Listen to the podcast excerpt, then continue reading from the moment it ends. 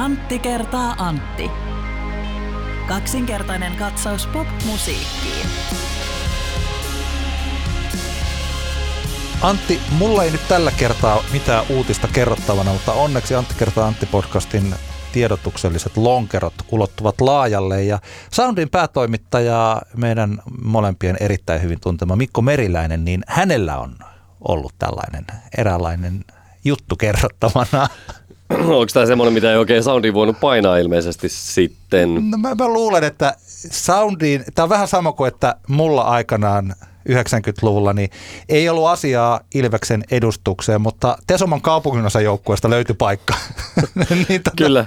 Niin samalla tavalla, tämä oli siis jääkiekossa. Niin, siis itse asiaan John Sebastian oli illallisella suomalaisten musaalan gurujen kanssa – Okei, okay. John, John Sebastian. John Sebastian, 60-luvulta tuttu tämmöinen niin rockari. Joo, älä, älä, älä, älä juu, sano juu, mitään, juu, älä sano mitään. John Sebastian.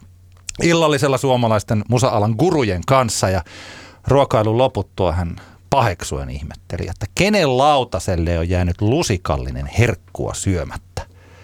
Ja tiedätkö mitä Olavi Virta se osoitti Veikkoa ja paljasti, että se on Lavin Spoonful.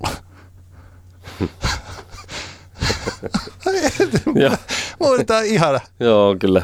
Mä tykkäsin tästä erittäin paljon. Oli, oli, oli. Tämä oli kaunis ehjä suoritus. Kyllä, kyllä. Tästä jotain, mä muistan, että mä kuulin joku variaation tästä samasta jutusta aikaisemmin, mutta kyllä tämä oli tosi hyvä. Kiitoksia oikein paljon. Tämä oli hyvä. Mikko. Tai mahtavaa, koska, koska siis mikä pettymys minullakaan ei ole mitään vitsiä tällä kertaa, niin se oli loistavaa, että Mikko tulit, tulit seivaamaan tämän meidän tota, sadannen toisen Antti kertaa Antti podcast-jakson. Tervetuloa pariimme.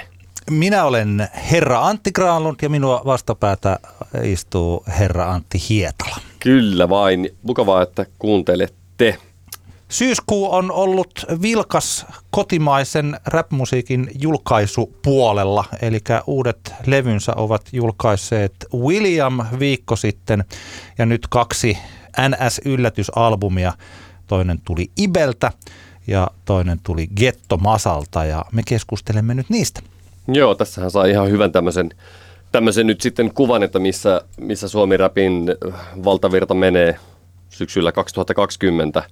Ja tota, tässähän oikeastaan Williamin albumi, mitä on ehkä ihmiset eniten ehtinyt jo, jo niin sulattelemaan ja, ja kuuntelemaan, jos on tehnyt mieli kuunnella. Ja, ja tota, tästähän jo tavallaan keskustelun naulasi niin sanotusti Oskar Jonninen Hesari arviossaan, jossa, jossa katoi täyslaidallisen albumin päälle levyarvioissaan otsikossaan. Otsikossa, otsikossa sanotaan muun muassa, että Williamin esikoislevy on tragikoominen räppikliseiden kooste.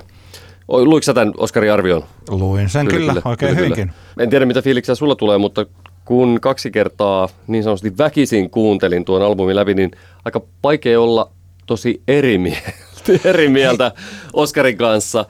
Siis sanotaan näin, että selkeästi Oskari ei ole kokenut mitään tarvetta tai hän ei vaan ole yksin löytänyt mitään positiivista siitä albumista. Ja tässä on kyllä aika hyvin nämä, niin kuin, nämä albumin ongelmat listattu tässä arviona, arviossa. Itse jopa löysin hitusen valon pilkahdustakin siitä albumista, lähinnä, lähinnä ehkä liittyen siihen, että mielestäni Williamilla on ihan nätti ääni. Mä olen selvästi, meillä, mä voin sanoa, siis emme kerro mitään nimiä eikä muuten tällä, mutta me yritettiin pikkaisen kysellä tuosta Penelope-biisistä ja sen suosiosta kuulta tutulta ja Monika ajatteli, että eivät he viitti sillä hirveästi kommentoida sitä, kun he eivät ole sen kappaleen faneja. Niin, ja, Sä, sähän itse osallistuit tämmöiseen, oliko Anton Vanha ajamaan Ylex-artikkeli, missä sinuakin oltiin haastateltu, jossa yritettiin niin, kuin, niin sanotusti selvittää, että mikä Penelopesta teki hitin. Joo. Ja, ja sulla oli siinä omat, omat pointtisi. Se, mikä siinä artikkelissa oli vähän just mietitytti, koska ne haastateltavat eivät olleet tavallaan niin kuin räppipelin niin, sisältä. Kyllä. Ja tämähän on vähän semmoista musaa, että ei tätä välttämättä tarvii edes niin kuin, ihan kaikkien ymmärtää. Mutta just, just että tuossakin muutamalta pelin sisällä, syvällä pelissä olevalta tyypiltä koitin kysellä, että mikä, mikä selittäkää nyt, mikä tämä niin Penelopen juttu on, niin oli vaikea oikeastaan saada keneltäkään niin sanotusti asiantuntijaltakaan mitään konkreettista. Muuta kuin se, että tämä nyt vaan on tällä hetkellä se tämän hetken soundi valtavirta rap-musiikissa kansainvälisesti. Mulla on tähän omia teorioita ja vähän samalla tavalla kuin että niin mä en muista sitä, että kuka se ohjaaja oli, mutta että eräs syvä ateisti on tehnyt yhden parhaista tulkinnoista niin kuin evankeliumista ja raamatusta. Mm. hän sanoi, että hän on ainoa oikea ihminen tulkitsemaan raamattua elokuvan keinoin. Aivan. Niin tietyllä tavalla mä koen, että mä olen hyvä ihminen tulkitsemaan juu, juu, ehkä juu. Williamia. Kyllä, kyllä. Sen takia, että kyllä, mä kyllä. nimenomaan en ole siellä syvässä päässä. Näin on, totta kai, mutta just, just sillä, että kun tällaiset musat tulee mieleen, tai just se, että aikaisemminkin ehkä maininnut, että on, kun on, puhutaan tietynlaista genre-musasta, niin jos ei kuuntele sitä musaa paljon, on vaikea havaita niitä nyanssieroja. Olet oikeassa. Mä en tarkoita, että tässä Williamin, tämä Williamin albumi erottuisi kovinkaan paljon välttämättä edukseen edes siellä pienten nyanssien varjossa. Se oli vaan mun pointti. Mun mielestäni tämä levy, ehkä Penelope-biisi, mutta mun mielestä tämä levy on ihan selkeä sukupolvi-albumi. Tämä on Z-sukupolven valtavirran tämmöinen ground zero. Ja mä itse asiassa en niinkään kutsuisi tätä rap, hip-hop tai trap-levyksi, vaan tämä on nuorisoiskelmää. Joo. Ja tämä on se, mitä kautta mä lähestyn Williamia näin yleisesti. Koska, tota, miten mä sen siis sanon? Jos lähdetään siitä sukupolvesta, siis mm. sillä että kun tämä on, se, sitä ei ole tarkoitettu, siis Penelope-biisiä ei ole tarkoitettu radioon. Se kuuluu siitä parista kohtaa, että miksi sitä ei ole tarkoitettu radioon. Mm. Ja yksi selkein asia on se kertosäen paskaakaan. Jos tämä mm. olisi biisileiri biisi, mm-hmm. niin siitä olisi siivottu se kirosana pois. Joo. Hieman samalla tavalla, en tiedä, oletko kuullut tai kuunnellut Kaija Koon kappaletta Mun sydän. No ei paljon. Se on hieno Kaija Koon biisi. Siinä Kaijakoon kappaleessa lauletaan, että mun sydän on niin saatanan särkynyt. Oho. Mutta siitä tehtiin myös sitten tietysti radioversio, mm. jossa sitä saatana-sanaa ei ole. Ja tämä kappale, itse asiassa mikä toi Oskarikin tässä omassa arviossaan, heti kärkeen lähtee siitä, että, tuota, että miten tämä kappale on tullut, että se on suurin piirtein vartissa tehty. Ja tämä on mm. hyvä tämä lause. Märempää rättiä tuskin voi samaista tuttavuutta suorittavien biisileiri ammattilaisten naamaan hieroa. Niin, eikä tarvi olla biisileiri ammattilaisia, lähinnä ihmisiä, jotka, jotka niinku kirjoittaa biisejä ja yrittää Joo. vuodattaa sydänverta tai edes jotain semmoista niinku, juurikin niin kuin Oskari sanoi, niin samastu, samastumispintaa biiseihin, niin sitten tehdään tämmöinen kappale, joka on, joka on todella niin kuin, tuntuu monella tapaa aivan semmoiselta niin kuin huta, hutasulta. Mutta muistaakseni kun me puhuttiin TikTokista, niin mun TikTok-teoriani oli se, että tämä tekijyys on hävinnyt täysin. Eli mm. että siellähän toistetaan trendejä ja sitten kuka, osa tietää, mistä ne trendit tulee, mutta se ei ole mitenkään merkityksellistä, että kuka Kyllä. on keksinyt tanssin tai kuka on oikeastaan tehnyt sen biisin, minkä ta- taustalle tehdään jotain. Niin, niin. Kaikki materiaali, mitä tässä on ympärillä, on kenen tahansa käytettävissä Kyllä. ja niistä sitten tehdään tämä oma versio.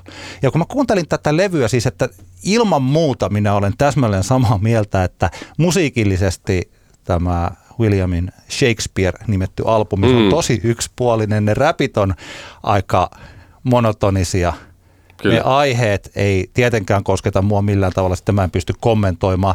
Ei mua nyt vaikka se Dick Raidan, ei se mua nyt, mä en tiedä onko sitä sillä että vaikka kymmenen vuotta mua nuorempi ihminen, niin saattaa vielä jotenkin ajatella, että mähän en muuten ole tollainen laikaa, sen takia tulee tällaista myötähäpeää. Mullahan ei ole myötähäpeätä tällaisena yli nelikymppisenä, niin en mä koe, hmm. jos joku mokaa, jos en mä koe myötä, mulla, ei, mulla ei ole tollaista tunnetta olemassakaan okay, oikeastaan okay. enää. Joo, joo. Mutta mitä kun sä kuuntelit tätä albumia, niin tuliko kringe-olo, tiedätkö? Joudutko kiemurtelemaan, koska mulla tuli, mulla tuli tosi vahvana se, että kun mä, mä koitin, mä kuuntelin tämän kaksi kertaa läpi ja mä en pystynyt, vaikka tämä kestää sen 28 minuuttia, mä en pystynyt kuuntelemaan tätä kerralla niin kuin kertaakaan. Kerro, missä koet, siis tuleeko se sulla, koska okei, okay, asioita, jotka me tiedetään, jotka on totta.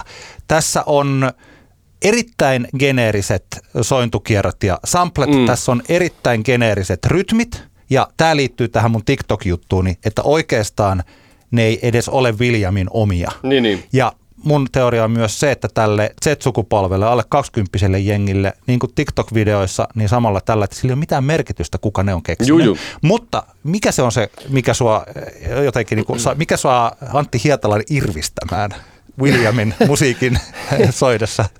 Esimerkiksi heti kakkosbiisi, tämä Kopiokissa, niin onhan se nyt aivan hassua, niin kuin Oskari tuossa arviossa, niin onhan se niin kuin ihan silleen, että eihän nyt voi niin kuin debyyttialbumiaan tekevä artisti, joka ei sille välttämättä niin kuin loista omaperäisyydellään, niin tekee kappaleen, jossa se puhuu, että muut kopioi häntä. Onhan se niinku, kyllähän mulla tulee siitä niinku vaivaantunut olo. Ja se on ihan all right. Ei, Williamin ah. ei pitäisi välittää ollenkaan, tuleeko tämmöiselle 40 lähestyvälle miehelle niin kuin vaivaantunut olo siitä albumista. Todennäköisesti, ja jos mä ajattelen niin kuin tätä vaikka Onnisen arvioon, niin niinhän se pitääkin tällaisessa albumin, tämmöisen albumin kohdalla mennä, että että se aiheuttaa tämmöistä niin henkistä vastarintaa muilta tyypeiltä.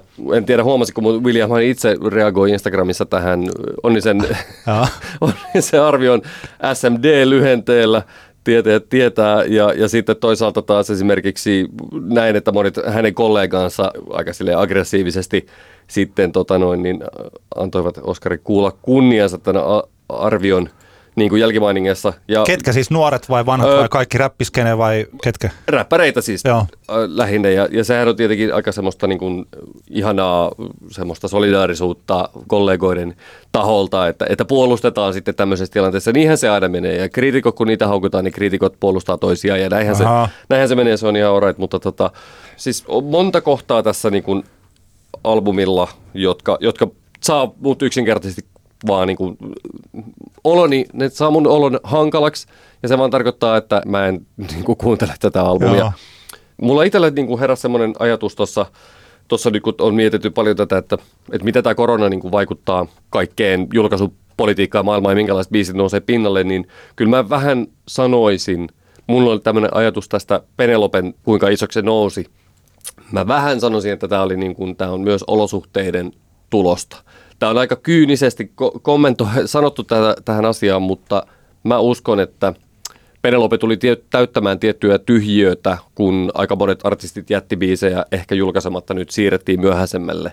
Penelope on suunnattoman tarttuva kappale. Sehän tässä on, niin kuin onkin, sen albumin ärsyttävyys oli myös, että se Penelope jäi soimaan todella rajusti päähän, kun oli kuunneltu albumin, albumin läpi. Mm-hmm. Muut biisit ei, en, en saa yhtäkään muuta melodiaa päähäni tai, tai kohtaa niin kuin tällä näkiseltään tältä albumilta, mutta tämä Penelope, sehän on niin kuin järkyttävän tarttuva kappale, mikä osittain on saavutus ja, ja selittää sitä, miksi se on niin älyttömän suosittu biisi.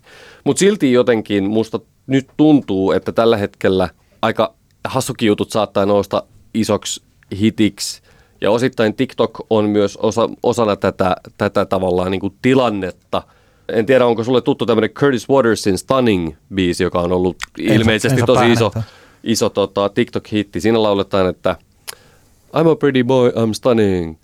Ice on my neck, I'm stunning. Semmoinen jätkä niin vaan laulaa tuommoista kaksi minuuttia. Aa. Ja sitten siitä voi tehdä hauskaa TikTok-videoita silleen, olla, niin kuin, kuinka ollaan pretty boy, jolla on ice on my neck. Niin jotenkin musta tuntuu, että tällä hetkellä on, on aika hyvä tilanne tämän mm. tyyppisille biiseille niin kuin nousta, varsinkin nyt kun tämä poikkeustila tässä niin kuin kestää eteenpäin X määrän aikaa, jolloin, jolloin todennäköisesti aika monet, aika isot artistit, jotka mi- mahdollisesti rakentaa niin kuin, isoja kokonaisuuksia, tekee niin, kuin niin sanotusti oikeasti isoja biisejä, historiaan jääviä kappaleita, niin, niin nyt voi olla tämmöinen ihan hyvä väli tämmöisille Penelopeille ja Curtis Watersin Stunning biiseille. Ymmärrätkö, mitä niin. tarkoitan? Nyt mun en muuten tiedä yhtään, koska mäkin olen ottanut jossain tässä välissä, niin otin kyllä jo TikTok-sovelluksen pois, että mä en pysty enää tsekkailemaan. Mä sain sieltä sen, sen käsityksen, mitä mulla nyt siitä on siitä sovelluksesta, mutta onko tämä niin trendannut tämä biisi TikTokissa? Onko tämä ollut, mulla ei mitään. Ai Penelope? Niin. Mä en tiedä yhtään. Joo, mikä, onko, tässä jotain tanssia tai onko tämä sillä, koska mun mielestä tuntuu siltä, että tämä, siis tällä tietoa, mitä mulla on, niin luulen, että tämä ei ihan ole samanlainen senkin takia, että tämä tuolla ainakin striimipuolella, sehän yhä liitää kuin Albatrossi. Käsittääkseni joo, joo. se on näissä kaikissa, aina kun mä tsekkaan päivästriimilistoja, niin se on siellä ykkösenä. Eli että sitä halutaan kuunnella kyllä sitä kyllä. kappaletta ihan vaan sen takia, että se on olemassa. Ja mä mietin, että, että jos meillä olisi jotain muuta siinä tilalla, niin mikä biisi sen syrjäyttäisi. Mun mielestä siinä jos mä palaan siihen, mitä tässä sanoin, että biitit on samat kuin muualla. Hmm. Se on jostain netistä löydetty kitarajuttu, joka on sama hmm. kuin muualla. Joo. Ja sitten Netistä, sanat... ki, netistä kitarajuttujen löytäminen ei ole muuten mitään kauhean ihmeellistä näinä päivinä, koska Splice on täynnä mikä on Splice, on tämmöinen palvelu, missä voi, tuottajat voi ostaa esimerkiksi valmiita tämmöisiä niin kuin sointukulkuja ja, ja tavallaan rakennuspalveluita, missä tehdään biisejä ja tuottajat käyttää niitä koko ajan. Eli, eli tämä nyt on vaan tässä ehkä nostettu tämä netistä riffin niin, ottaminen. Että sitä, niin kaikki siitä, niin sitä. Kaikki tapat tekee sitä niin kuin koko ajan, että, että tota, se ei ole mitään no. ihmeellistä, mutta jatka vaan. Ja, mutta kun kaikki nämä, nämä elementit ovat siis geneerisiä ja se tyylikin on sitten niin, että miksi se sitten on niin suosittu. Ja mä sanon, että se tilanne on se, että kyllä siinä on olemassa, että siinä että mä an, haluan antaa Williamille, hänen persoonalle ja tälle niin sanotulle X-faktorille krediittiä. Ja siis sillä mä aina silloin tällä, kun mä kuuntelen uusia... Per, persoonat. Nyt sun pitää vähän kyllä avata tätä niin kuin persoonaa. Yritätkö väittää, että, että siinä hänessä on, Williamissa on karismaa? Kyllä. Hänen äänessä on herkkyyttä, mutta sanoissa uhoa. Aika kiva. Mähän aluksi luulin, että tämä Penelope on jotenkin rakkauslaulu, että tota, että siinä lauletaan, että tarvin sun lofee. Mm. Mutta siinähän lauletaan, niin kuin, että et, niin kuin, et en tarvi sun lofee, en tarvi mm. paskaakaan kultaa tai se, että mä en tarvi mitään tällaista. Se on sellainen samanlainen uhobiisi kuin mm. se ensimmäinen, että nyt mä oon ylhäällä ja kaikki haluaa mun dikkiä raidaa. Mm. Mulla on sama.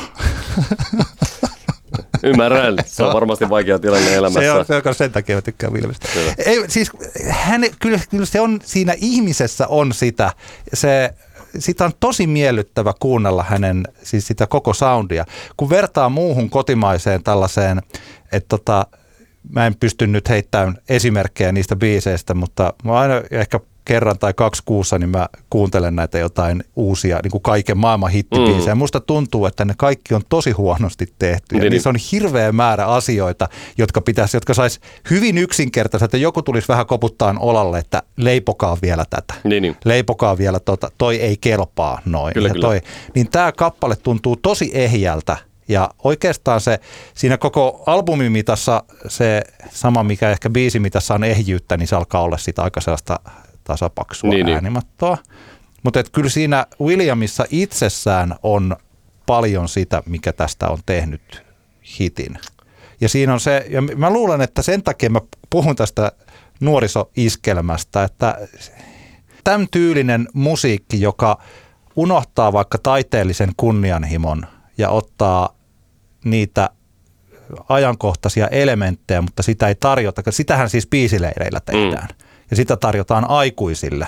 Että siihenhän nämä kaikki, että haetaan tiettyä radiosoundia, niin se mm. kaikkihan perustuu siihen, että ei luoda uutta, vaan me tiedetään tutkimuksista kohderyhmien makumieltymys ja sitten yritetään tarjota siihen makumieltymykseen soundi ja sanotus mieltymyksiin biisejä. Joo. Niin omalla tavallaan William tekee itse siellä jossain Raumalla ovat tehneet tätä samaa, mutta he eivät teekään sitä sille aikuiselle niin, niin. väestölle, niin. vaan he tekevät sitä alle 20 Nyt mulla on tämmöinen siis, tämä alle 20 mähän en ole nähnyt, että onko tämä stream, onko tästä yli 10 miljoonasta, mitä 12 miljoonaa, kuinka paljon sitä on striimattu, mm. niin mulla on tällainen hypoteesi, että se on Z-sukupolvea, mm, joka sitä siellä striimailee. Mä, mutta enhän, mä, mä en tiedä, mä en ole nähnyt tällaista, mutta niin, näin, niin. näin mä kuvittelisin. Ja se sama jengi, jota kun me täällä mietimme tällaisia monipuolisia, ja kun tiedetään vaikka, että kuinka loistavaa popmusiikkia vaikka Amerikassa tehdään tällä hetkellä, ja mm. siis kaupallisesti erittäin suosittua ja taiteellisesti kunnianhimoista musiikkia. Mutta kun Suomessa se ei ole oikein niin, kuin niin että niin, siis niin. Suomessahan tämä kaikista suosituin musiikki, tämä pop-rock-iskelmä, mm. Nova, Suomi Pop, Iskelmä, Aalto, Vain elämää, niin tämä tällainen, mitä ulkomailla, vaikka Amerikassa on tämä kunnianhimo, niin eihän se ole mitenkään rantautunut Suomeen. Niin, se on niin, ajatus niin. suositusta kunnianhimoisesta musiikista. Niinpä, siis niinpä. tällainen kuin radiosuositusta. Niin kuin, kyllä, kyllä. Niin kuin näin. Niin mun mielestä tässä on, tämä on ihan selkeä, kuten sanottua, nuorisoiskelmää, jossa tehdään sitä sinne, mutta siinä on kuitenkin niissä, niin kuin niissä biisileiribiiseissä, että yhtä hittiä kohti varmaan painetaan niin kuin 50 hmm. biisiä ja sitten siitä jää ehkä 300 biisiä jää tekemättä. 50, tai 500 tehdään ja 500 kirjoitetaan, 50 tehdään ja yksi on hitti. Tai siis niin, mä, heitän, niin. mä heitelen ihan hatusta näitä, mutta tällä, tällä tavalla. Kyllä tässä on sellaista. Joo, mä ymmärrän sun pointin ja mä, mä se, sitä itsekin sanoisin, että tämän niin kuin albumin etu tai niin kuin vahvuus on, on se Williamin laulusuoritus, että se, se on oikeasti kyllä, mä oon samaa mieltä, että se on aivan miellyttävää kuunnella se hänen ääntään, toisin kuin monia tota, vastaavan tyyppisiä artisteja. Toinen hyvä puoli on mun mielestä albumin nimi. Se osoittaa mun mielestä ihan hyvää ironia ymmärrystä, että se albumi on nimeltään Shakespeare. Tota, me päästään tästä vähän asinsillalla muihin näihin albumeihin. Me kysyn sulta ensin, että ootko katsonut ruutu.fiin Suomi versus Rap kolmen jakson tämmöistä niin dokumenttikokonaisuutta? Linkkasit mulla sen, mä en ehtinyt katsoa. Joo. Tässä on ollut vähän kaikkea. Niin ymmärrän, ymmärrän. No mä, mä nyt se katoin, kun mä bongasin sen sieltä, että, että semmoinen oli tullut. Ja tota, se mikä tässä niinku uudessa suomiräpissä monesti on, itsellä tulee semmoinen fiilis, että on niinku tosi vaikea saada kiinni siitä, että jotain artisteja, niinku, että mikä niissä on niinku se, niinku se juttu, miksi, miksi, miksi niitä niinku nostetaan ja miksi jotkut niitä hehkuttaa ja miksi niistä saattaa joistain tulla tosi suosittujakin. Williamin kohdalla tätä on joutunut aika paljon miettimään, että mikä tässä on niin kyse. Ja tulee semmoinen olo, että välillä keisarilla ei ehkä ole niin kuin vaatteita tämän tyyppisten artistien kohdalla. Ja, ja tota, tämä ruutu.fi Suomi versus rap kokonaisuus kyllä niin kuin hyvin paljon vahvistaa sitä fiilistä, että, että tässä niin kuin näissä hommissa keisarilla välttämättä ei kauheasti ole, ole vaatteita. Tämä on harmillisen heikko tämä Suomi versus rap kokonaisuus. Mä en oikein niin ymmärrä, miksi on lähdetty tekemään tämmöinen kolmen jakson, kolmen reilun 20 minuutin jakson raaposu tavallaan niin kuin muotoon otettu Hip Hop Evolution-sarjasta, mutta toki niin kuin budjetilla, niin ei ole ihan, ihan päästy samaan tulokseen. Muutamia kiinnostavia juttuja siinä on muun muassa niin kuin Jare ja Ville Gallen niin kuin historiasta ja selkeästi siinä on haastateltu monia tosi kiinnostavia tekijöitä, mutta tosi outo, oudon heikoksi jää kokonaisuus. Anyway, siinäkin tuli, kun siinä yhdessä jaksossa haastatellaan näitä niin kuin uuden aallon tekijöitä, niin tosi monen kohdalla kyllä joutuu miettimään, että voi että kun tajuaisi. Ehkä, mm. ehkä niitä ei pidäkään tajuta. Suurin osahan niistä tulee jäämään semmoiseksi vaan niin kuin sivulauseeksi, kun 20 vuoden päästä taas joku käsittelee, että kirjoittaa kirjan Suomi-räpin kehityksestä, niin silloin oli näitäkin ja näitä tuli niin sanottu uusi aalto. Mutta anyway, siinä haastatellaan myös, myös Ibeä ja siinä haastatellaan myös Gettomasaa ja kun tulee se fiilis, että tällaisella Suomi-räpin uuden aallon keisarilla ei ole vaatteita, niin onneksi tulee Iben perkeleen kaltainen albumi puskista.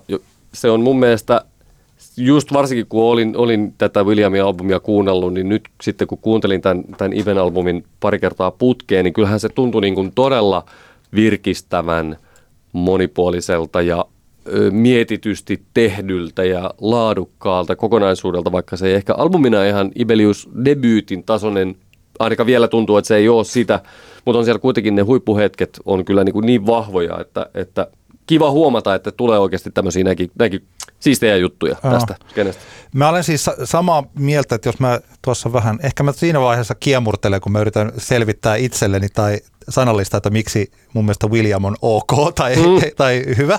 Mutta sitten kun kuuntelee ensin Shakespearein ja heti perään Iben, mm. ja kun huomaa, että kuinka monipuolinen levy, siis kuinka ihan eri planeetalta tämä perkele on niin, niin. äänellisesti, räppien ihan tällä riimillisesti ja rytmillisesti, biiteissä ja siis kaikessa, että se kurottelee tosi kivasti ja hyvin luonnollisesti joo, joo. moniin erilaisiin suuntiin. Se on jotenkin sillä jännittävä, niin kuin, en mä tiedä mihinkä sitä voisi verrata, mutta mm. että, että toinen levy olisi tällainen pieni mustavalko TV olohuoneen kulmassa ja toinen onkin sitten tällainen 3D-multiplexi. Sä äkkiä tajuaa se, hush, että se kaikki laajenee, että onhan tämä niinku ihan eri tasoisella tavalla tehty.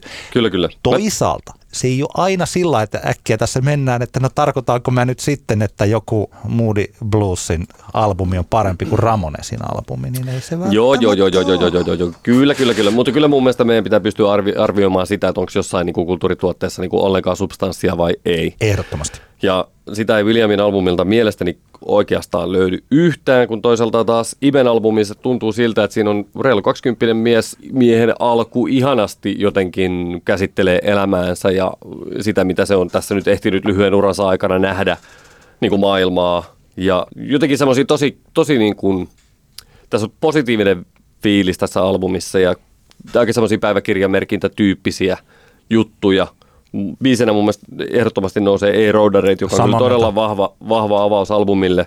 Vähän ehkä liiankin hyvä, koska sitten lopussa vähän, vähän tuntuu, että ei niinku loppupuolella albumia ei, ei oikein päästä sit kuitenkaan lähelle. mä, mä, mä, sorry, mä sanon joo. tähän väliin, että kun mä kuuntelin sen Ei Roaderate ja siinä vielä vähän sen innossa, siis se molemmat biisi, mm. niin mä ajattelin, että tämä on niinku suuri suomalainen rap-levy. Niin, niin. Että tämä on ihan mahtava ja se ei tosiaan niinku ole samaa mieltä. Se Ei Roaderate on ihan, se on upea biisi. Näin on. Mä tykkäsin tosi paljon Marlboro-kappaleesta, se oli mun mielestä jotenkin niin kuin todella, todella hauska ja Inceptio myös.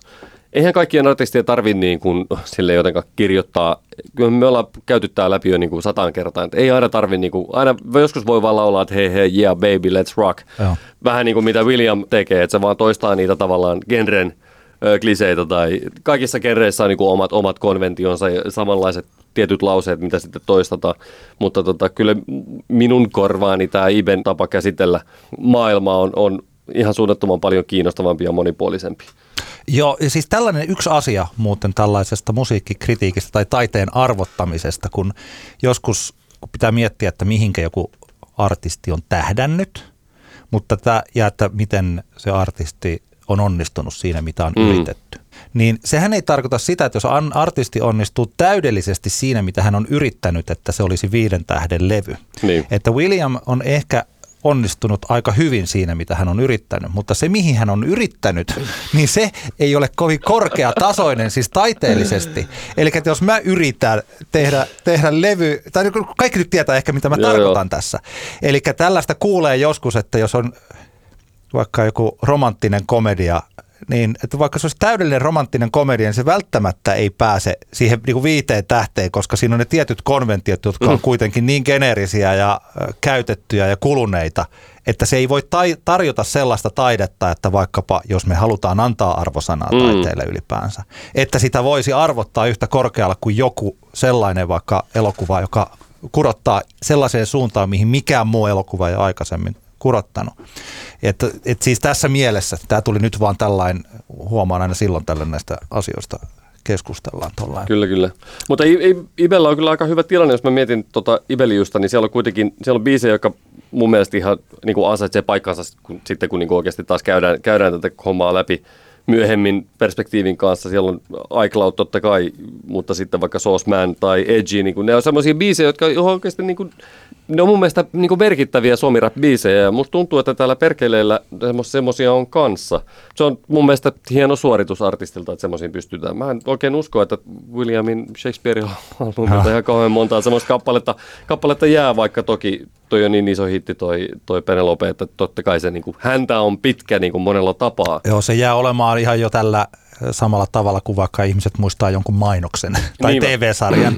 Sehän tota, me taisi olla jopa meidän kaikkien aikojen toinen podcast tai kolmas. Me oli tämmöinen suuri aitous special, niin kyllähän, jos mä ajattelen mun mielestäni, William, vaikka en voi hänen ikäisensä maailmaan mennä, niin jos me mietitään, että kumpi räppää näistä kahdesta oikeasti oikeasta elämästään – ja oikeasti pystyy havainnoimaan sitä oikeet.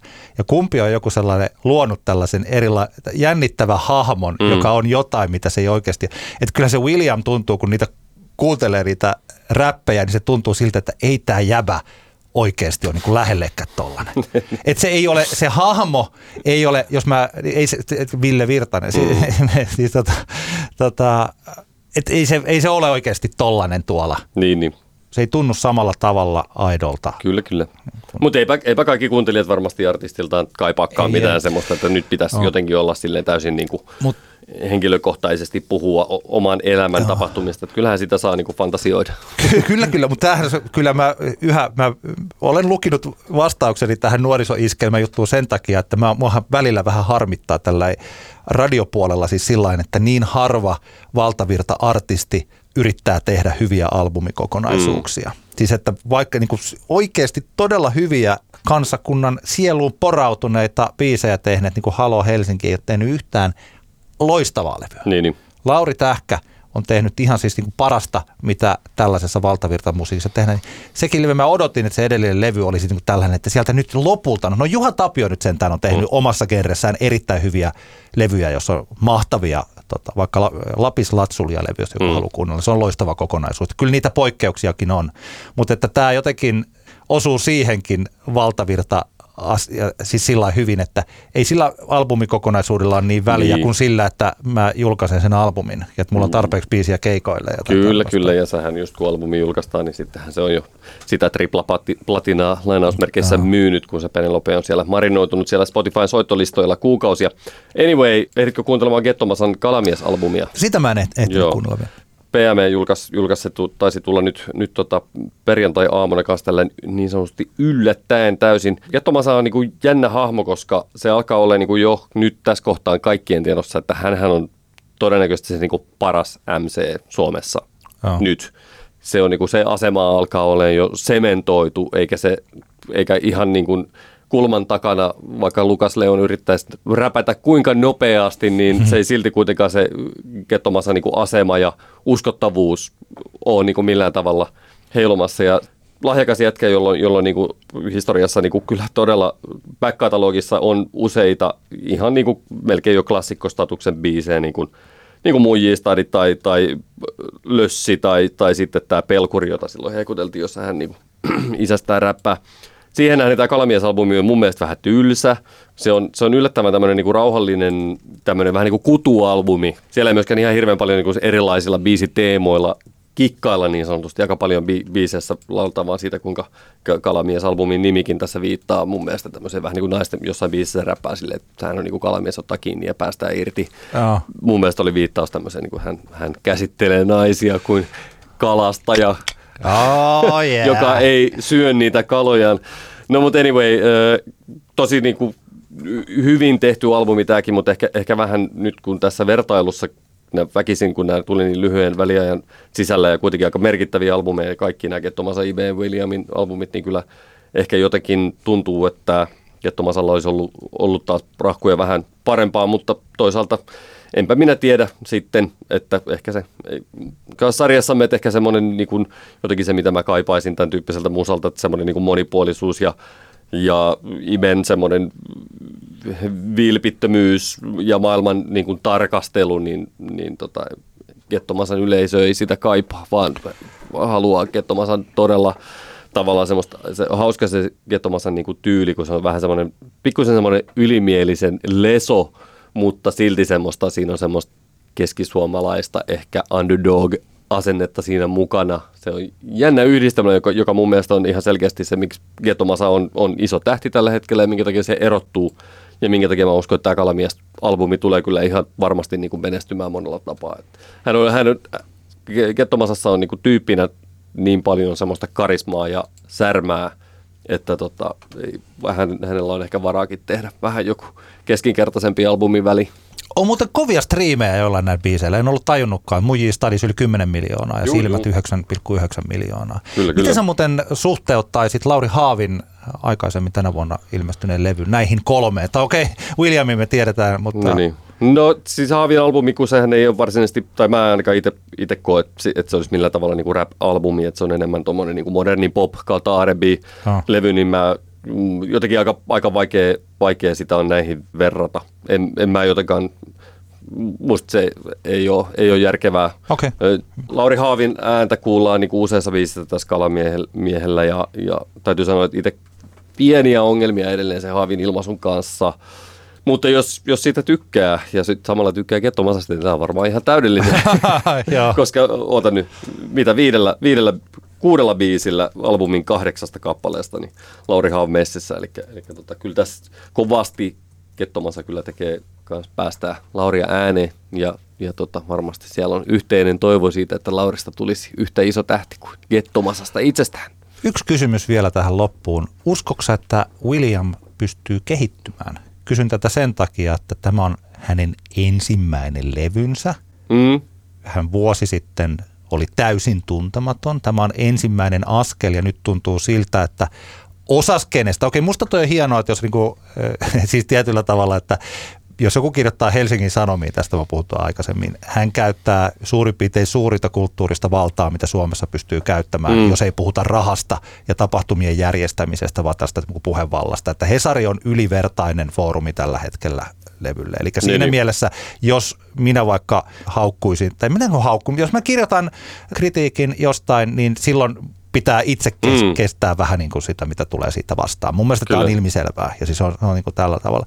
Mutta mä jossain vaiheessa mä ajattelin sitäkin, että joskus aikanaan, kun yliopistokriitikkokursseja kävin silloin, niin kun nyt puhutaan kirjallisuudesta, niin mm. niin silloin siellä painotettiin, että esimerkiksi esikoiskirjaa pitää pikkasen niin kuin muistaa esikoiskirjan asema mm. joka on erilainen kuin jos joku on kirjoittanut viidennen kirjan. Tällaista argumenttia ei nykyään enää kukaan, kaikki aina ajattelevat, että, että, että että tällainen. Niin. niin siis, että siinä mielessä, että jos tämä on yksipuolista ja epäuskottavaa, Miten Ai, että me, meinaako, että niin on, onko Williamissa sille niin, potentiaalisia? Niin, onko, onko tässä kultavissa siinä, että hänessä on potentiaalia johonkin muuhun? Ei mun mielestä. Ei, kun, ei, kun hyvä. ei, ei millään tasolla.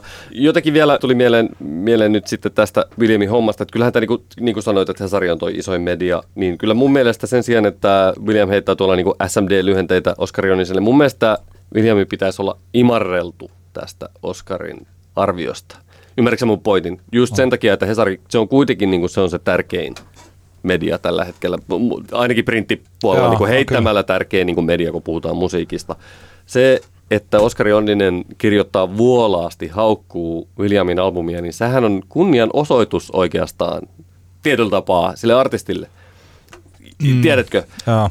Se kertoo siitä, että Oskari on ollut niin kuin kiinnostunut siitä, minkälainen tämä albumi on ollut ja halunnut sitten kirjoittaa tällä. Totta kai joku on siellä on varmaan esimies sanonut, että nyt Oskari kirjoita tästä Williamin albumista, mutta ymmärtääkseni kuitenkin siellä on jonkun verran valinnanvaraa toimittajilla, että mistä että ne, he saavat... Kyllä tämä on sellainen, joo. kyllä tämä on merkittävä levy kirjoittaa. On, on, on totta kai, se on, totta kai, ylivertaisesti suurin hitti. Kyllä, kyllä, niin, mutta kyllä silti, on. silti jotenkin mä, mä näkisin, no. että William, Williamin, tota, William voisi kääntää tämän silleen, niin kuin, että hei, Jumalation, meidät no, noterattiin Hesarissa tyyppisenä, tiedätkö, koska niin kuin on monta kertaa sanottu, niin se on paljon, etenkin näinä päivinä, kun medioita on vähän, niitä arvioslotteja on todella vähän, niin se, että, että, että tulee se arvio, niin sehän on jo niin kuin silleen hieno homma, koska mikään no. ei ole mälsempää kuin se, että jätetään kokonaan huomioimatta.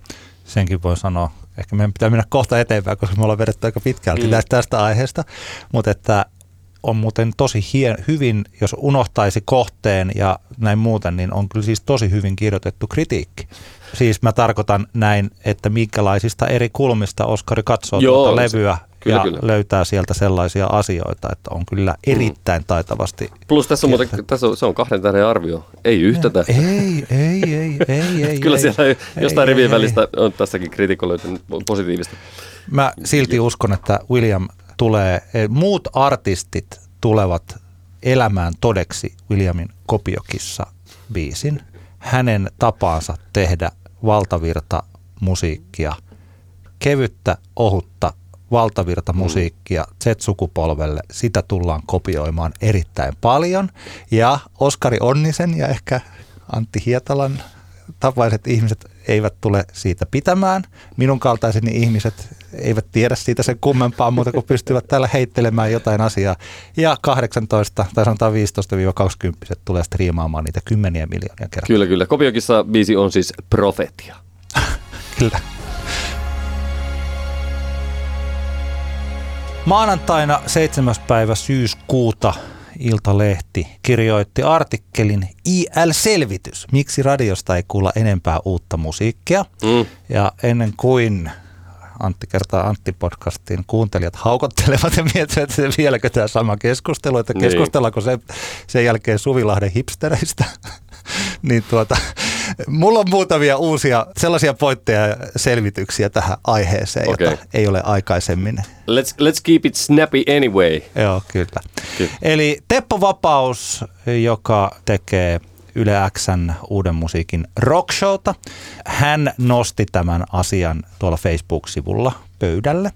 Eli kirjoitti tällaisen päivityksen siitä, että aika poleemisesti Teppo kirjoitti sen, musiikkipäälliköt eivät tiedä uudesta musiikista kauniisti sanottuna yhtään mitään ja siis tämän tyylistä asiaa. Mikä ei ole totta. Mä tunnen Suomen kaikki musiikkipäälliköt, ne tietää ihan helvetisti musiikista, mä voin mm. sanoa. Eli niin kuin näin. Okei, mutta tästä virisi taas keskustelu siitä, että minkä takia radioissa soi tietynlainen musiikki. Ja, kyllä, ja kyllä. Niin näin. Okei, me tiedämme, että radiossa soi tietynlainen musiikki, koska on kohderyhmät ja kaikkea sitä tutkitaan ja vain parhaat pääsee soittoon ja huonoja ei kannata soittaa ja sitten on olemassa iso koneisto, joka tuottaa Suomen tällä tietoa parhaat musiikin tekijät tekevät valtavirtaista musiikkia kanaville.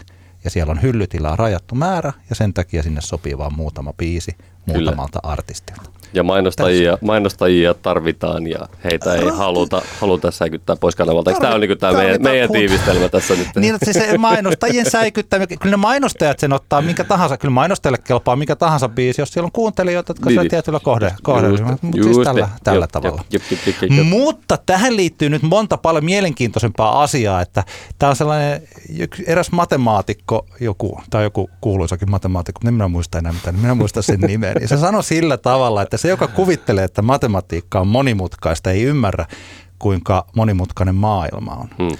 Matematiikka on hyvin yksinkertaista. Ja yleensä, jos halutaan analysoida jotain tällaisia asioita, niin kuin vaikka tällainen soittolista tai tämä musiikki, miksi se uusi musiikki ei pääse esille tarpeeksi, niin tämä on liian monimutkainen kokonaisuus. Mm. Pitää laittaa se paljon pienempiin sliceihin ja käsitellä sitä niin. Jotkut saattaa muistaa meidän ja Bassoradion, yhte, siis meidän keskustelun Bassoradiosta silloin, kun Basso kertoi viime syksynä, että erikoisohjelmat loppuvat. Mm. Ja silloin yksi minun teoriani, joka sieltä sitten ihan johtoportaasta vahvistettiin, oli se, että kun kerta kaupallisen radion ja Gramexin sopimus musiikkiohjelmien jälkitoistosta raukesi. Mm. Siitä on noin puolitoista vuotta. Se oli keväällä 2019 niin erikoisohjelmien jälkikuuntelu kävi mahdottomaksi ja aika monessa vaikka Basson ohjelmassa niin saattoi olla, että jälkikuuntelu oli suurin piirtein saman verran kuin mitä sitä kuunnellaan sitä itse ohjelmaa. Että jos ohjelmaa Bassolla saatettiin kuunnella, että siellä on muutama, vaikka 5-6 tuhatta suositulla mm. ohjelmilla, niin sitten saatettiin kuunnella ehkä saman verran jälkikuunteluna tai vähän alle puolet siitä, niin. pari tuhatta kertaa. Mutta kuitenkin niin suuri määrä, että kun se putoaa pois, niin se leikkaa paljon siitä kuuntelusta. Tämä on yksi asia. Ja tuota, tämä itse asiassa on nyt yksi suuri asia myös, että minkä takia se sopimus loppui. Että siinä ollaan aika ytimessä tällaisen uuden musiikin aluskasvillisuuden ja niiden ohjelmien tarjonnan kanssa. Mm. Yle Xllähän tulee musiikin erikoisohjelmia ja se on todella hienoa. Eli aina kahdeksasta 22 nyt on tullut näitä ohjelmia. Eli Miikka Koivisto maanantaissa, India-tyylistä musaa, musaa sitten Jeboja, Renas ja Vekesa tiistaina, Roni Rex keskiviikko, Teppo Vapauden rokki jutut on torstaina ja Orion, DJ Orion sitten perjantaina.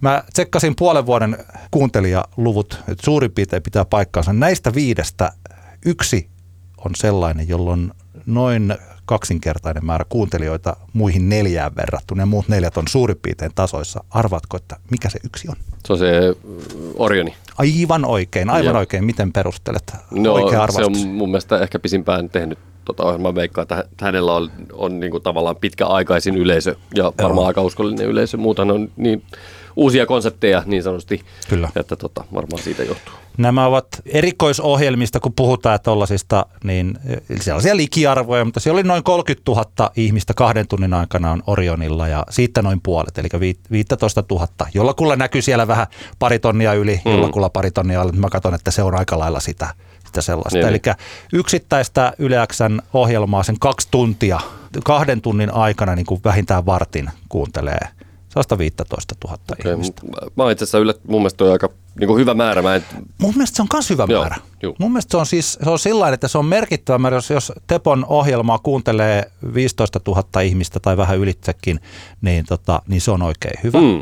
Mä itse asiassa laitoin tuossa juuri hänelle viestiä ja mä kysyin, että paljonko tätä jälkikuuntelua on ja hän itse piti näitä lukuja vähän pienenä, mutta mun mielestäni ne luvut on hyviä, eli että se on tota, tällaisen normiohjelman, siellä saattaa olla 2000, 2000 3000 mm. kertaa se kuunnellaan. Ja sitten jos on olemassa, tai sanotaan usein vieras tuo noin tuhat starttia lisää. Eli kun oli pääkii levyennakko, niin siellä oli, tuli noin viisi tonnia siihen mm. lisää, ja Ville Valo, niin tuli noin kymmenen tonnia lisää Aivan. sinne. Ja kun on näin, niin jos tuottaisin Teppo Vapainen ohjelmaa, niin minä tietysti yrittäisin haalia sinne tärkeitä ennakkoja ja erittäin hyviä rokki-ihmisiä joka viikolle. Kyllä, kyllä. Että tota, saisi sen jälkikuuntelun. Mutta mun mielestä ne on aika hyviä lukuja kuitenkin, että siellä on tuhansia, mm. tuhansia ihmisiä. Ja että tämä, tota, että miksi radiosta ei kuule enempää uutta musiikkia, niin tuollaisissa erikoisohjelmissahan niitä voi, mutta se, kun se radio ei ole enää se formaatti, me ollaan puhuttu tästä kauan, mm. että se fokus pitää saada pois siitä, että radiossa pitäisi olla enemmän jotakin, niin, koska niin. se radio ei toimi niin hyvin siinä. Mä en, mä en henkilökohtaisesti itse oikein niin ymmärrä sitä, minkä takia radioon projisoidaan niin paljon toiveita.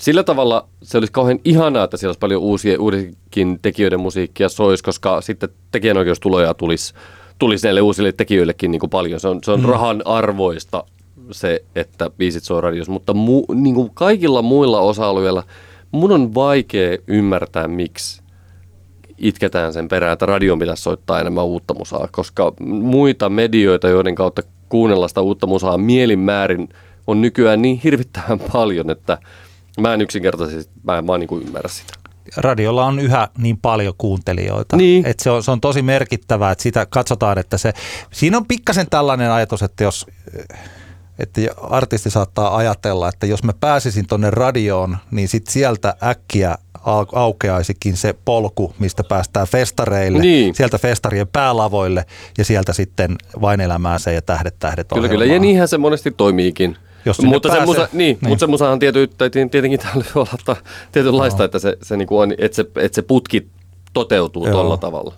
Tuolla Teppo Vapauden täällä Yle X Uuden musiikin rock show Facebookissa oli tästä musiikkitutkimuksesta yksi tällainen kyseenalaistus. Eli tota, nyt mä en ole ihan varma, tämä julkinen foorumi, niin voisin sanoa tämän nimenkin. Mä nyt ihan muuten vaan, että ihmiset ei välttämättä halua, että heitä siteerataan niin kuin mm. nimellä, niin sen takia mä en sano, kuka tämän kommentti, kommentti heitti sinne. Se meni tällä, että mulle on soitettu muutaman kerran radiomusiikkitarjontaan liittyvien kyselytutkimusten tiimoilta – ja kun on kertonut kuuntelevani Yleisradion kanavia, minulle on toivotettu mukavaa päivänjatkoa, koska en kuuntele tutkimuksen kohdekanavia. Ja sitten yksi henkilö sanoo tähän, että pääsin yhdessä tutkimuksessa, tai siis toinen henkilö, pääsin yhdessä tutkimuksessa niin pitkälle, että mulle soitettiin klippejä kolmesta biisistä, metallikaa ja muita puhkisoitettuja ja ne pitisi pisteyttää. Lopputulema oli, että aijaa jäi yhden pisteen vajaaksi, et tykkää biisestä tarpeeksi, etkä sitten kuulu tutkimuksen kohderyhmään. Ja molemmat ajattelevat, että tämä, se näkemys on siitä, että ne tutkimukset on vääriä, koska he eivät, siinä ei oteta heidän mielipidettään huomioon. Mm. Nythän ollaan tällaisen musiikkitutkimuksen niin kuin ytimessä. Ja samalla jos me haluamme asian niin ajatella, niin myös sellaisen, mikä on yksi ylimääräinen muuri siihen, että miksi erilainen musiikki ei pääse radiokanaville. Hmm. Ja se syy on se, että kun meillä on olemassa valmis kohdeyleisö jo radiossa, hmm. niin eihän meidän nyt kannata ottaa, kysyä mielipidettä sellaiselta, joka ei kuuntele sitä kanavaa. Hmm. Siis jos te järjestätte Uusi Tampere-festivaalin, niin ettehän te nyt kysy iskelmäfestivaalin kävijöiltä, hmm. että miten teidän pitää hoitaa sitä teidän festaria. Kysyykö William minulta, että onko minulla mielipidettä Shakespeare-albumista? Ei. Ei kysy, ei kysy. Sen takia hän ei pidä muuttaa sitä hänen omaa tekemistään sun mielipidettä vastaavaksi, kun siellä on jopa 12 miljoonaa Just, striimiä. Juuri näin, juuri niin, näin. Nyt kun puhutaan pelkästään kaupallisesta puolesta. Ja, ja siitä syystä nyt he, ensimmäinen henkilö, jos sanoo, että jos et kerta kuuntele radiorokkia tai iskelmää, niin sä et ole meidän kuuntelija, mm. niin ei me kysytä sun mielipidettä, koska siis jos me otetaan väärä kohdeyleisö tutkimukseen, niin tähän on ilmiselvää, että ne tulokset on vääriä. Meillä helposti mm. tulee semmoinen tilanne, että jos me otetaan, vaikka saattaisi käydä tällainen tilanne, että mä teen klassikko rock-kanavan, mutta vahingossa sinne vuotaakin sellaisia ihmisiä, jotka tykkää enemmän HC-punkista ja jostain vähän kovemmasta death metallista. Mm niin mä se, se koko tutkimus menee pilalle, kun ne ihmiset on väärät. Niin, niin. Sen takia täytyy, se on to, tärkeimpiä asioita, tietysti se, että mitä biisejä sitten siinä lopullisessa tutkimuksessa soitetaan, se on tärkeää, että se on musiikkipäällikön ammattitaito, että hän pystyy haistelemaan biisejä, joita kyllä, lähdetään kyllä. tutkimaan. Mutta se toinen juttu on se, jopa tärkeämpi, että se kohdeyleisö on oikein. Niin, ja näinhän mm. se on, jos, jos se kohdeyleisö on olemassa, niin, niin kuin mm. jollain radiorokilla on, niin, niin. niin sehän on Toisaalta tämä johtaa myös siihen, että yleisö, paitsi yleisö saa mitä se haluaa, niin yleisö haluaa mitä se saa. Eli me emme silloin tiedä, että olisiko tällaisen kommentoijan kaltaisia ihmisiä. Me emme koskaan saa tietää, koska heidät suljetaan sen yhden radiokanavan ulkopuolelle, niin se ei myöskään muuta hirveästi sitä radiokanavaa. Meillä on valmiina se tietty jengi ja me palvellaan sitä ja silloin jää tietämättä, että onko sinne vieressä potentiaalista kuuntelijakantaa, jolle voisi tarjota jotain muuta. Hmm. Ja tässä suhteessa nämä kommentoijat ovat myös oikeassa, vaikka tämä niin kuin mun mielestä tämä perusajatus tästä on väärä, että se olisi niin kuin mm. nolla, että hei, niin kuin näin. mutta että siinä on olemassa myös pointtinsa. Ja tota, nyt vielä nopeasti tämä, mä olin itse asiassa jossain vaiheessa ajatellut, että taisi olla se niin kuin pääjuttu, tämä Gramex-homma, mutta mm. se, se nyt on, eli että minkä takia se loppui se Gramexin ja kaupallisten jälkitoisto. Se oli ensinnäkin mun mielestäni siis vaikka noin yksittäisen ohjelman jälkikuuntelut, jos ne on vaikka 3000, 4000, niin se ei kuulosta periaatteessa ehkä kovin paljolta siihen nähden, että meillä on Nova ja Suomi Pop, jota kuunnellaan niin kuin miljoona mm. ihmistä kuuntelee niitä.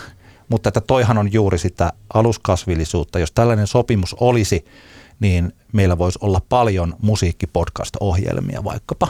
Kyllä. Me voitaisiin helposti tehdä, jos tällainen soppari olisi, niin Antti kertaa Antti musa spin-offi, jossa olisi pelkästään musaa. Teillä voisi olla Hänkkäri, Hank the DJ, mm. me palkattaisiin teidät Bauer Medialle painaan yksi kahden tunnin bilesetti, joka tulisi aina perjantaina iltapäivällä julkaistaisi ja sitten siinä ihmiset vois kuunnella siellä omissa soittimissaan sitä mm. perjantai-illoissa. Ja siis tällaisia asioita, tai milloin, milloin ikinä haluaa, että siellä tulisi aina, aina tuore, hyvä tollainen niin musasetti.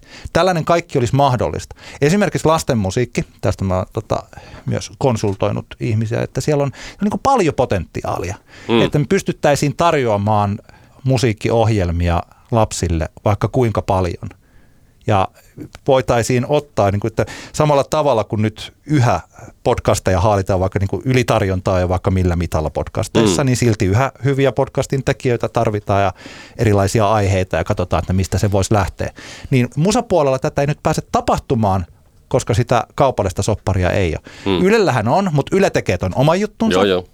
Radio Helsingillä on ja Radio Helsinki tekee tekee omaa juttua ja se liittyy siihen muusikkojen liittoon ja siis tähän, että heillä on olemassa se sopimus.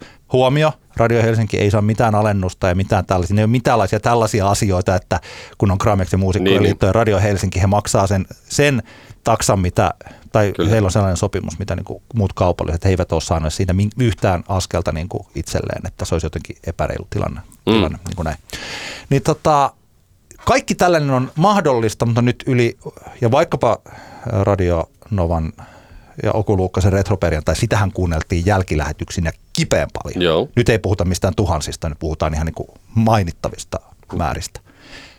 No miksi sitä sopimusta ei saatu solmittua? Kerro! Minäpä kerron, minkä takia. Sitten sopimusta ei saatu solmittua sen takia, että kun tekijänoikeusjärjestöillä ja sitten radiolla on tällainen sopimus, että musiikkia saa soittaa – niin paljon kuin haluaa, mutta liikevaihdosta tulee sitten se tietty prosentti, joka lähtee. Ja sehän on aika mainittava summa sitten, mitä, mitä täältä lähtee.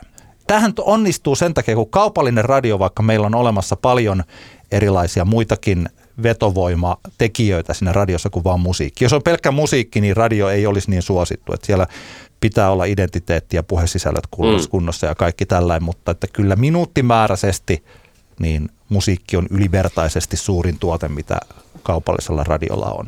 Voisi ehkä ajatella, että se musiikki on kilpi ja sitten puhe on se miekka. Mm. Ja jos on huono puhuja, niin se miekka on puinen ja sitten tulee Creeperiltä turpaan. Näin Just Minecraft-vertausta käyttäessäni, käyttääkseni kun se on näin, niin toi sopimus on ollut tosi reilu ja hyvä. Se on kaikille hyvä, että se toimii. Ja sitten meillä on nämä kaikki automaattijärjestelmät, jotka lähettää tekee, kun meillä soi tietty biisi radiossa, niin sieltä automaattisesti mm.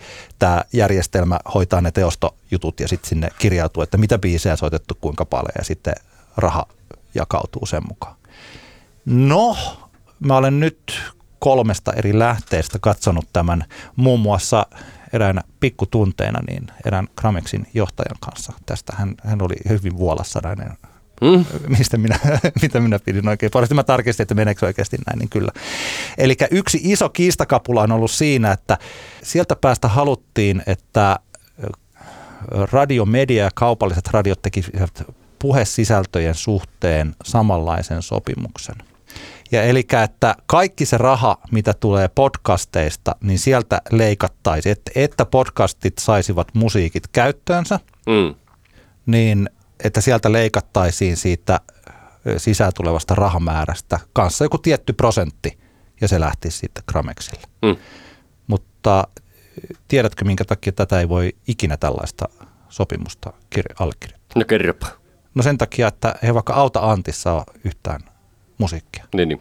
Niin miksi Auta Antin rahoista pitäisi antaa muusikoille? Kyllä, kyllä. Valtaosa podcasteista itse asiassa, siis se podcastien vetovoima on puheessa. Mm. Tuolla Yleäksen eri, hyvin tehdyissä musiikin erikoisohjelmissa puhutaan muutamista tuhansista mm. jälkitoistoista ja sitä Auta Anttia on kuodettu miljoonia kertoja. Niin että se, että ajatellaan, että, että podcast skenessä, että voitaisiin tehdä samanlainen musasopimus, mm. niin kaupallisten, niin kuin radiomedian ja kaupallisten on ollut, ollut parempi sanoa, että kun emme voida suostua tuohon, että meidän on niin pakko nyt vaan sit leikata mm. tämä pois, tämä koko musiikki täältä, koska tällaista sopimusta ei ole pystytty. Tämä on, tämä on mielenkiintoista, koska tapahtumathan maksavat teostolle rahaa, osuuden, osuuden lipputuloista. Joo koska siellä esitetään musiikkia, tai musa, musatapahtumat, kun siellä esitetään musiikkia livenä, jotka on teoston alaista matskua.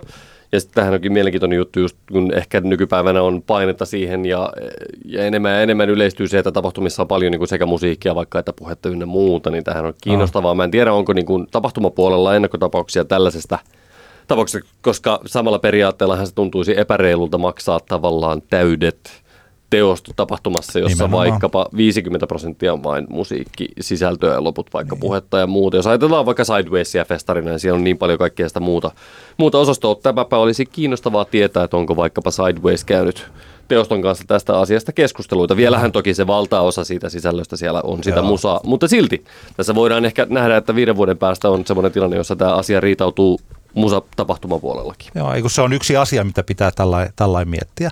Ja ja tota, tämä ei ollut aina, siinä on ollut sitten muitakin vähän erilaisia tarjouksia, että miten sen saisi tehdä. Jos mä niin mietin, että yksi, mä en ole varma, onko tämä hyvä tapa, mutta että yksi mahdollisuushan olisi, että vaikka kun Bauer Meridalla on Radio Play ja Podplay – Mm. Nelosella on supla ja nelosella on myös tämä maksullinen supla, onko se plussa, jossa on sitten äänikirjoja luettavana. Niin sitten olisi olemassa suplamusiikki ja mm. vaikka music play tai jotakin.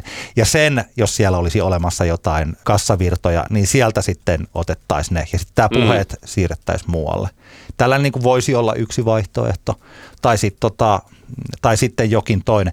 Ongelmahan on tässä myös se, että kun Suomessa kuitenkin vielä podcastia, siis se myyntityö on vasta käynnistymässä, että kun ei oikein edes ole mitään hirveästi rahaa. Mm. Siis että ei ole niin kauheasti ole vielä jaettavana sitä mihkä muualle. Kyllä. Niin senkin takia tämä. Mutta nyt mä olen kuullut, että tässä syksyn aikana, tämän vuoden aikana vielä, niin neuvottelupöytään oltaisiin palaamassa. Joo. Ja että siellä on käsittääkseni myös ihmiset hieman vaihtunut, ketkä neuvottelee, eli saattoi olla, että oli myös jotain henkilökemiallisia juttuja, oli ruvennut tulee sillä tavalla, että ei enää vaan oikein ollut mahdollisuus päästä mistään minkäänlaiseen sopimukseen, mm. alkaa mennä studio julmahuviksi.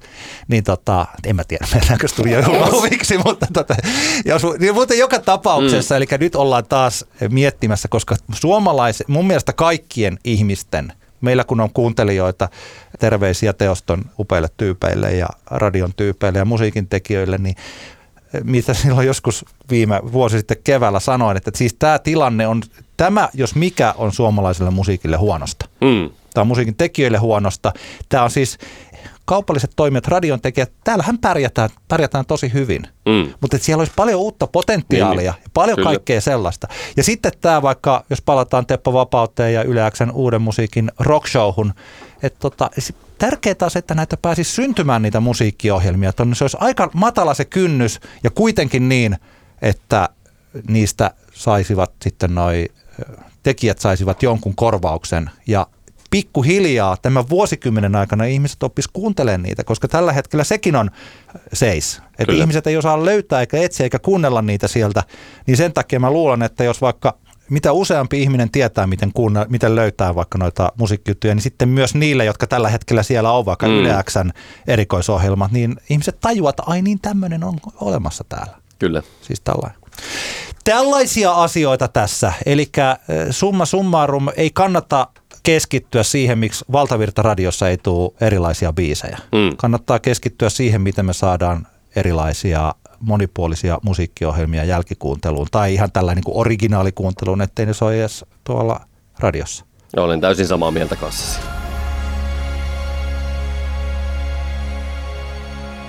Top Femma-osio meillä on tälläkin viikolla ja tässä, tähän hyvänä aasinsiltana käyköön tämmöinen tota, uutinen, Helsingin Sanomat uutisoi tuossa, että vinyylilevyjen myynnin arvo ylitti CD-myynnin USAssa ensi kertaa sitten 1980-luvun. Joo. Ja tätä juhlistaaksemme toteutamme Sini Kramerin Top Femma, Femma toiveen, terveisiä Sinille, eli lempi vinyylit omasta levyhyllystämme. Mutta tällä kertaa toteutetaan tämä niin, että nyt tässä ihan vaan käydään nopsaan se lista läpi ja sitten lupaamme molemmat viikonlopun aikana laittaa Instastoriesiin videopätkää sitä, kun, kun me hypistelemme näitä lempialbumeamme. Tämä tulee tapahtumaan nyt viikonlopun aikana. Ja tota, joo, kyllä. Minä voin aloittaa. Ensinnäkin mä voin sanoa sen näistä mun kriteereistäni, että tämä ei ole automaattisesti musiikillisesti parhaat levyt. Ei, ei mullakaan, ei mullakaan. Tuolla hyllyssä, vaan tässä on erilaisia syitä ja mä lyhyesti sanon Kyllä. ne. Sijalla viisi suosikki vinyylit. Minulla on Reginan Soita mulle ihana Gatefold-vinyyli 45 revolutions per minute, eli äh, musiikki kuuluu täydellisesti. Ja tämä on, jos tämä on Suomen kaikkien aikojen paras indie-albumi kokonaisuus, ainakin aika lähelle sitä, niin tämä on myös aivan ihastuttava esine. Kyllä. Minulla siellä viisi on, otin yhden tuoreen hankinnan, en yleensä käytä hirveästi rahaa vinylevyihin, mutta nyt piti käyttää, koska yksi lempiartisteistani Dan Lisvik julkaisi tämmöisen aivan ihana neljän vinylin kokoelman nimeltä Archive One tai First Ish, jossa on hänen demojaan paketoituna neljälle vinylille aivan suunnattoman ihanalla tavalla. Minulla siellä neljä on Bon Iverin 22 A Million. Loistava levy tämä, niin kuin oli tuo Reginakin. Tässä ehkä syynä on myös se, että tämä on sellainen, että jos kaikki maailman vinyylijulkaisut olisi tällaisia, niin mä, se olisi ihanaa, koska tässä on tosi paljon avattavaa ja hypisteltävää. Täällä on tällainen sisältöpuolelta aika tai siis tämän suuruuteen nähden tämmöinen ei mitään sanoituslipare, mutta tämä tuntuu kivalta. Ja lisäksi tässä tuli mukana vielä tota, tämä tällainen remix-levy, jota mä itse asiassa olen kyllä kuunnellut tämän netistä, mutta mä en ole avannut tätä, koska tota, no niin. mun mielestä on ihanaa pitää levyjä muovissa eikä soittaa niitä, koska se on levyjen tarkoitus. Just näin. Mulla on neljäntenä tämmöisen artistin kuin Tribe of Isakarin Champion Näti 12-tuumainen single. Minä soitin joskus paljon Jungle Drum keikkoja DJ-keikkoja siis, ja jossain kohtaan kun päätin, että en tee niitä enää, niin myin kaikki pois, mutta jätin tärkeimmät, ja tämä on niistä ehkä se tärkein. Minulla sijalla kolme. Tämä on oikeastaan, voisi ajatella, että tämä on viisi levyä yhdessä, koska niistä mä saan. Nyt alkaa olla sellaista keräilijä nörttiä, sellaista roopeankkaa, joka hypistelee kultakolikoitaan kotona, niin mm. niin nyt ollaan hyvin vahvasti siellä päädyssä.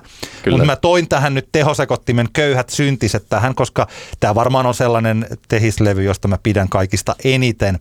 Tehosekottimen levyt julkaistiin Vinskana 2000-luvun alussa.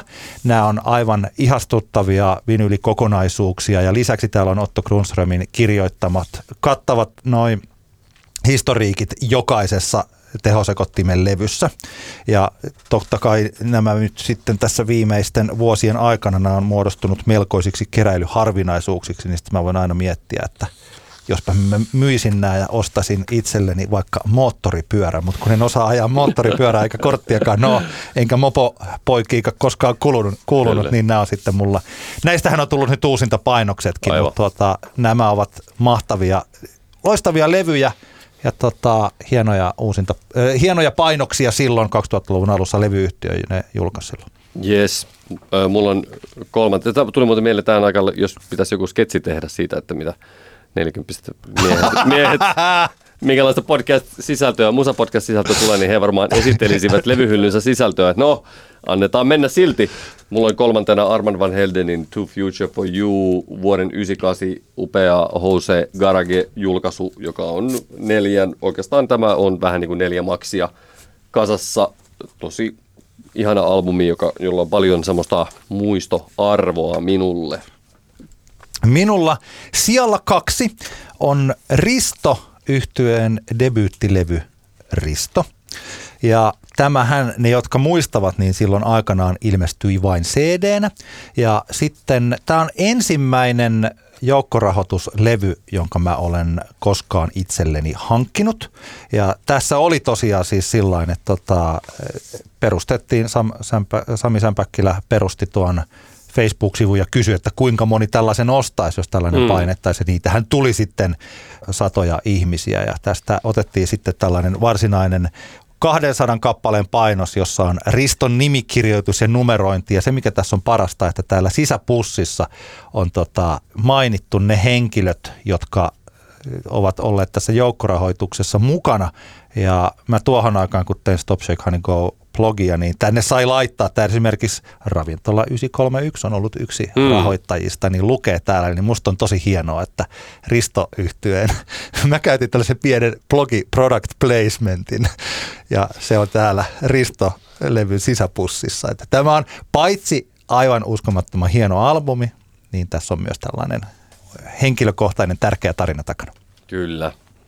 Mulla on siellä kaksi, tää on vähän tämmönen hassu, mutta ihana silti. Tää on Phantom of the Paradise-albumin soundtrack. Ja siitä Argentiinan painos. Argent- Buenos Aires, niin ihana kaupunki se onkaan, niin sanotaanko, että ei se levy kauppas kenellään pääse kauheasti ylpeilemään. No kuitenkin siellä yhden ensi, ensimmäistä kertaa siellä käydessä niin tör, menin heti ensimmäiseen levyn divari, minkä löytyi, löysin ja sieltähän sitten tuli tämä vastaan. Niille, jotka ei tiedä mikä Phantom of the Paradise on, niin kannattaa googlettaa.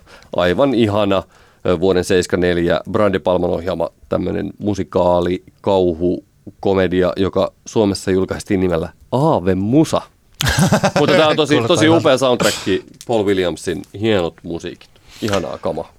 Mä halusin, että ykköslevy mun levyhyllystäni olisi sellainen, aluksi mietin, että tämä pitää olla sellainen niin musiikillisesti oikeasti hyvä. Mietin vaikka Clashin London Callingia tai sellaista, mutta jätin sen pois kokonaan tästä listalta. Ja halusinkin sitten valita tänne sellaisen levyn, joka on yksi näitä halutuimpia tässä tietyssä skenessä.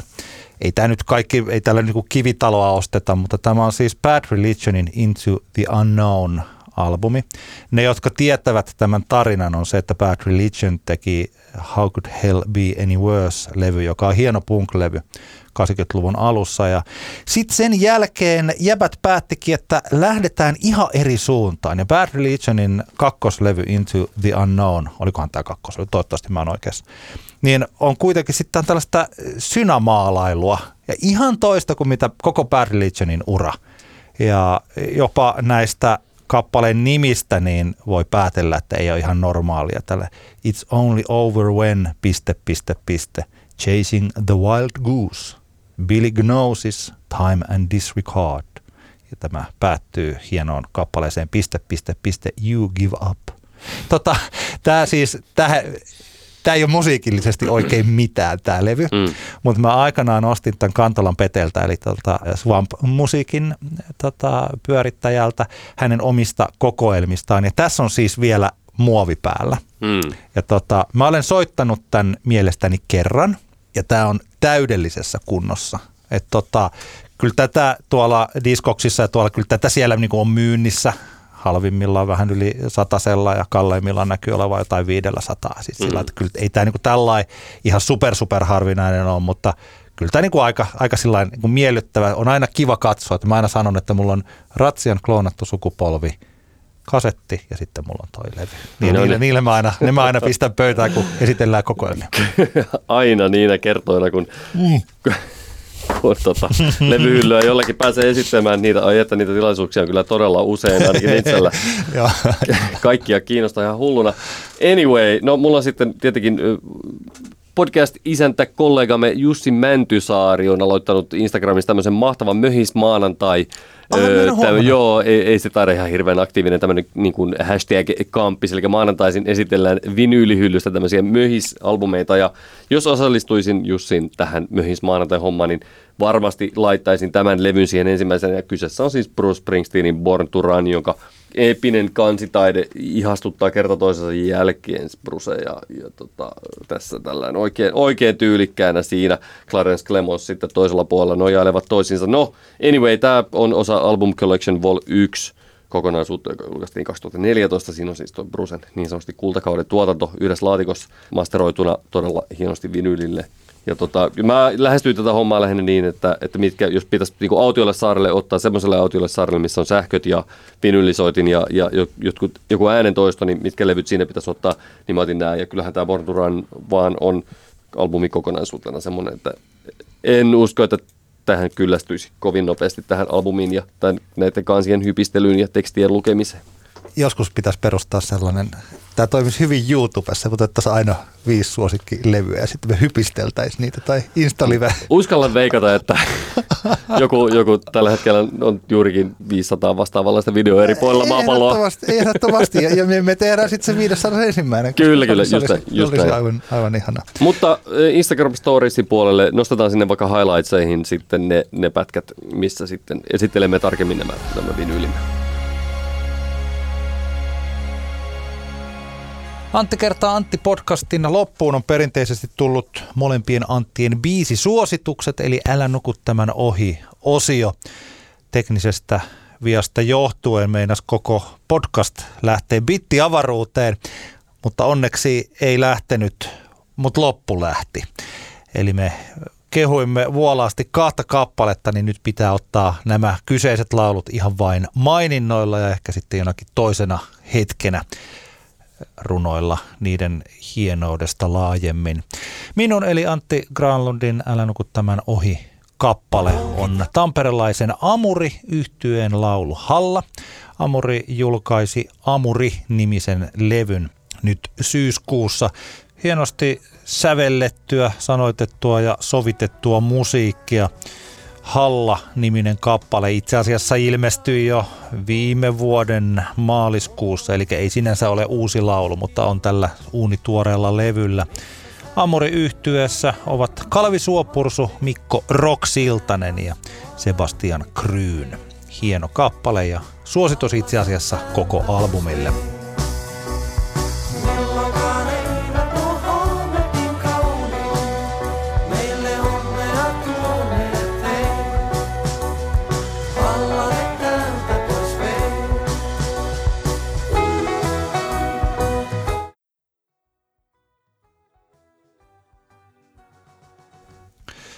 Hietalan Antin Älä nuku tämän ohi kappale on S.G.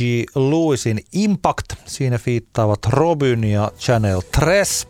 Vaikkapa ensi jaksossa, jos Antti haluaa, hän voi paremmin ja laajemmin perustella, minkä takia juuri tämä kappale on hieno. Se kuulostaa tältä.